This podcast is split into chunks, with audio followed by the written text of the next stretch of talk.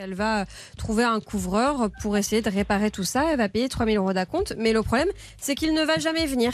Il va lui dire qu'il aura trop de chantier, etc. Et c'était ce fameux monsieur qui nous avait expliqué que 30 mois ou 35 mois de délai, Oh, c'est c'était tout vrai. à fait Vous savez normal. que je, je n'y ai pas cru. J'ai cru à un moment donné, pardon, quand j'ai fait l'émission, qu'on était en train de me faire une blague. Car on a quand même eu un artisan qui a, on dit, euh, c'est une expression qu'on emploie chez moi, les gaufres, de dire la chose suivante. Monsieur, je vous appelle, c'est Julien Courbet, parce que ça fait 30 mois que vous auriez dû intervenir sur le chantier, vous n'êtes toujours pas venu.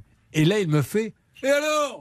Et Alors, euh, ça fait 30 mois. Mais c'est rien, 30 mois Là, je suis en ce moment chez un client, ça faisait 3 ans qu'il attendait. Je vous le passe, je vous le passe d'ailleurs. D'ailleurs, je vous le passe. Et il me passe le client qui fait Ah, ben il travaille très bien, on est très content. Je dis Mais monsieur, ça fait 3 ans. Bah oui, mais s'il faut attendre 3 ans, on attend 3 ans. Et c'est effectivement ce qu'il expliquait en toute bonne foi. Il disait mais voilà, moi je, je- je travaille hyper bien, mais euh, voilà, je, je, mets un peu de temps, mais je travaille Mais bien. Pourquoi pas, à condition qu'il accepte qu'on lui fasse la même chose. Voilà. Qu'il aille acheter une voiture, et quand il vient la chercher, on lui dit non, il va falloir attendre 3 ans pour que tu aies ta voiture. qu'il aille au restaurant, on va lui dire il faut attendre 3 ans pour avoir euh, ta sol.